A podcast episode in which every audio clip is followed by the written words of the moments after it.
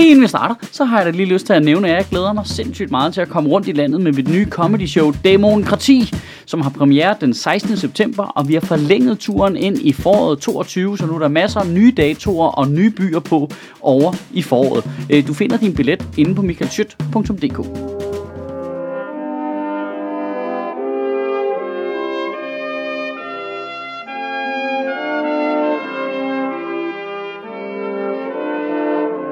Goddag. Vi danskere, vi har en idé om, at vi betaler jo frygtelig meget skat her, og vi bidrager alle en masse til fællesskabet, og derfor har vi alle sammen store krav på at bede om, at staten gør nogenlunde, hvad vi gerne vil have. Men det er sådan en øh, delvis sandhed, fordi der er en gruppe, meget, meget stor gruppe i det danske samfund, som konsekvent slipper for at bidrage. Og det er øh, boligejere. Ja. Og det er her, du kan mærke forskel på, om Sjøtministeriet er et rigtigt ministerium eller et falsk ministerium, fordi det er der ikke nogen af de rigtige ministerier, der tør at snakke om. Og hvis du holder nede i kommentarsporet, så kan du se, hvorfor der ikke er nogen politikere, der tør at lægge sig ud med boligejere. I Danmark der har vi en rimelig simpel regel, som det meste af vores samfund det bygger på, og det er nemlig, at hvis du har en indtægt, så betaler du noget af den indtægt i skat. Ja. Øh, og det er rundet en fælles kasse, og så bruger vi den fælles kasse til alle vores dejlige fælles ting her i vores øh, velfærdssamfund. Så er der så godt nok lige en justering til nogle regel omkring, at hvis du har nogle udgifter i forbindelse med din indtægt, så kan du trække det fra, og det er en helt tale for sig selv omkring, hvordan det fordeler sig skævt i forhold til, hvis du har en, ejer en masse ting, så det er nemt for dig at undgå skat, og hvis du ikke ejer noget, så kan du ikke undgå skat. Øh, men så er der også den suverænt mest syrede regel i den danske skattelovgivning, som er den, der hedder øh, parcelhusreglen. Ja, ja, allerede der, der kan man høre, den er gal, ikke? Åh, oh, oh, hvad er det for et småborgerligt navn til en regel, ikke? Ja, den er ikke god. Den er ikke god. Øh, fortjeneste i forbindelse med salg af bolig beskattes under det, der hedder ejendomsavancebeskatningsloven. Og i den lov, der finder du en regel, som hedder parcelhusreglen, som groft sagt siger, at du kan slippe for at blive beskattet af avancen af dit boligsalg. Ja, det er lidt kreativt at bruge ordene her. Øh, øh Reglen øh, er det modsatte af, hvad det er, den øh, betyder. Det, ja, det, er- det er meget spændende. Øhm, Hvis du har boet i dit hus, så slipper du for at betale skat, og det gælder øh, af, af det, du tjener på at sælge boligen. Og det, det er lige meget, om det er et fritidshus, eller en lejlighed, eller om det er et rigtigt hus, eller om øh, øh det er et hundehus, eller hvad der er. Så groft sagt, hvis du køber en lejlighed til 2 millioner, sælger den til 3 millioner, og du har boet i den, så skal du betale øh, øh 0% i skat, og har altså en million kroner i skattefri gevinst. Øh, til sammenligning, sjov nok, øh, lottogevinster 15% i skat, øh, boliggevinster 0%. 0. Og det er meget mere avanceret end det, fordi nu bliver det så svært, at jeg ikke selv kan følge med.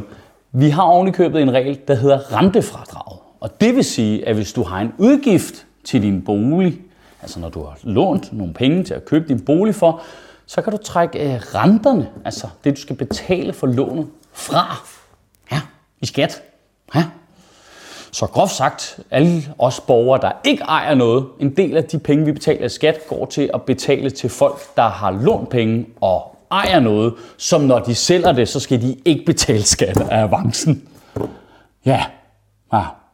det er altså en regel. Den, den var sgu ikke blevet indført i dag, du. Nej, det er kun fordi, det er en regel, der er gået i arv fra generation til generation, og fordi, at øh, jeg forvirrer mig selv bare ved at snakke om det, at der ikke er nogen, der har lavet det om. Altså, jeg kan i hvert fald godt se en politiker gå til valg på det i dag. Ja, øh, goddag. Jeg synes, I skal stede på mig. Jeg synes, at hvis man øh, sælger sin ejendom øh, og har en stor gevinst på det, så øh, beholder man alle pengene selv, men de udgifter, man har i forbindelse med at låne penge til at have ejendom, dem synes jeg, fællesskabet skal betale.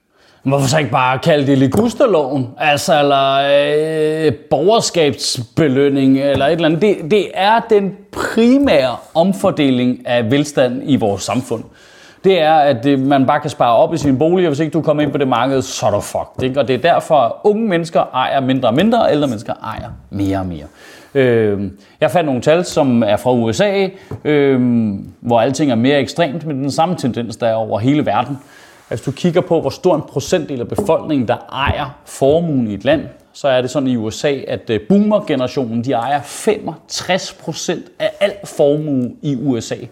Øh, generation X, øh, som jeg selv tilhører, ejer lige over 15% af al formue i USA.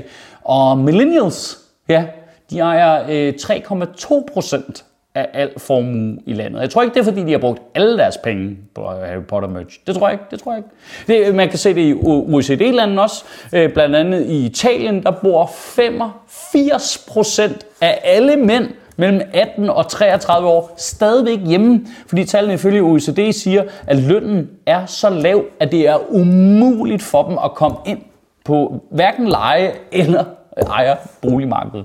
Det er komplet fuck, hvor vi snakker så meget om fællesskab og samfundssind og løfte i flok, og så er der bare en gigantisk gruppe i samfundet, som bare nægter at dele med nogen. I ugen, kommer, der synes jeg i hvert fald, du skal tænke over det her. I Danmark, der har vi skat på arbejde. Vi har skat på gevinst af aktier.